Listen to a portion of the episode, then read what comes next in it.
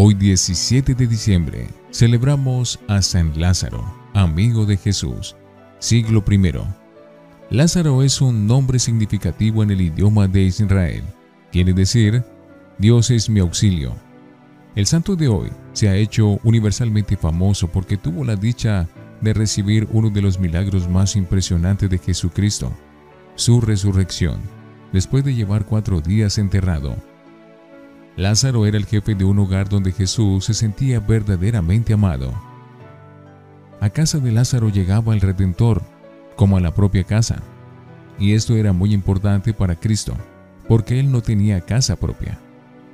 Él no tenía ni siquiera una piedra para recostar la cabeza. En casa de Lázaro había tres personas que amaban a nuestro Salvador como un Padre amabilísimo, como el mejor amigo del mundo la casa de Betania es amable para todos los cristianos del universo, porque nos recuerda el sitio donde Jesús encontraba descanso y cariño después de las tensiones y oposiciones de su agitado apostolado. En la tumba de un gran benefactor escribieron esta frase, para los pies fatigados tuvo siempre listo un descanso en su hogar. Esto se puede decir de San Lázaro y de sus dos hermanas, Marta y María una historia emocionante. La resurrección de Lázaro es una de las historias más interesantes que se han escrito. Es un famoso milagro que llena de admiración. Un día se enferma Lázaro y sus dos hermanas envían con urgencia un mensaje a un sitio lejano donde se encuentra Jesús. Solamente le llevan este mensaje. Aquel a quien tú amas está enfermo. Bellísimo modo de decir con pocas palabras muchas cosas. Si lo amas, estamos seguros de que vendrás, y si vienes, se librará de la muerte. Espera angustiosa. Y sucedió que Jesús no llegó, y el enfermo seguía agravándose cada día más y más. Las dos hermanas se asoman a la orilla del camino y Jesús no aparece. Sigue la enfermedad más grave cada día y los médicos dicen que la muerte ya va a llegar. Mandan a los amigos a que se asomen a las colinas cercanas y atisben a lo lejos. Pero Jesús no se ve venir. Y al fin el pobre Lázaro se muere. Pasan dos y tres días y el amigo Jesús no llega. De Jerusalén vienen muchos amigos al entierro porque Lázaro y sus hermanas gozan de gran estimación entre la gente, pero en el entierro falta el mejor de los amigos, Jesús. El que es uno de esos amigos que siempre están presentes cuando los demás necesitan de su ayuda. ¿Por qué no habrá llegado en esta ocasión? El diálogo impresionante. Al fin, al cuarto día llega Jesús, pero ya es demasiado tarde. Las dos hermanas salen a encontrarlo llorando. Oh, si hubieras estado aquí, si hubieras oído cómo te llamaba Lázaro. Solo una palabra tenía en sus labios, Jesús. No tenía otra palabra en su boca. Te llamaba en su agonía. Deseaba tanto verte. Oh Señor, si hubieras estado aquí, no se habría muerto nuestro hermano. Jesús responde, yo soy la resurrección y la vida. Los que creen en mí no morirán para siempre.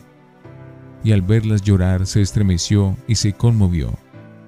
Verdaderamente, de él se puede repetir lo que decía el poeta.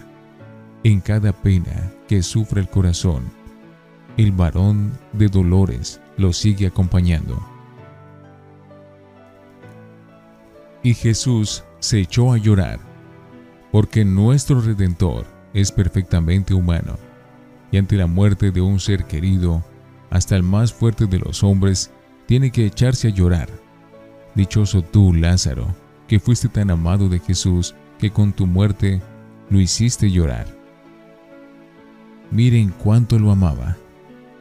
Los judíos, que estaban allí en gran número, pronunciaron una exclamación que se ha divulgado por todos los países para causar admiración y emoción. Miren cuánto lo amaba. Frase bella en verdad, Lázaro, yo te mando, sal fuera. Es una de las más poderosas frases salidas de los labios de Jesús.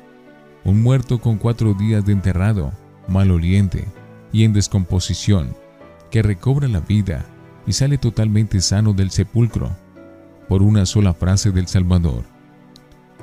¡Qué milagrazo de primera clase! Con razón se alarmaron los fariseos y sumos sacerdotes diciendo, si este hombre sigue haciendo milagros como este, todo el pueblo se irá con él. ¿Cómo nos deben brillar los ojos al ver lo poderoso que es nuestro jefe, Cristo? ¿Cómo deberían llenarse de sonrisas nuestros labios al recordar lo grande y amable que es el gran amigo Jesús, sin tocar siquiera el cadáver? Sin masajes ni remedios, con solo su palabra resucita a un muerto de cuatro días de enterrado. Formidable este Cristo.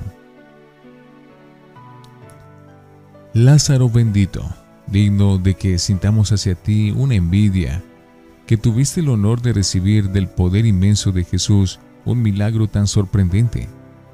Dile al divino Redentor que en nuestras casas también hay algunos Lázaros muertos. Son nuestras situaciones imposibles de ser arregladas por nuestras solas fuerzas.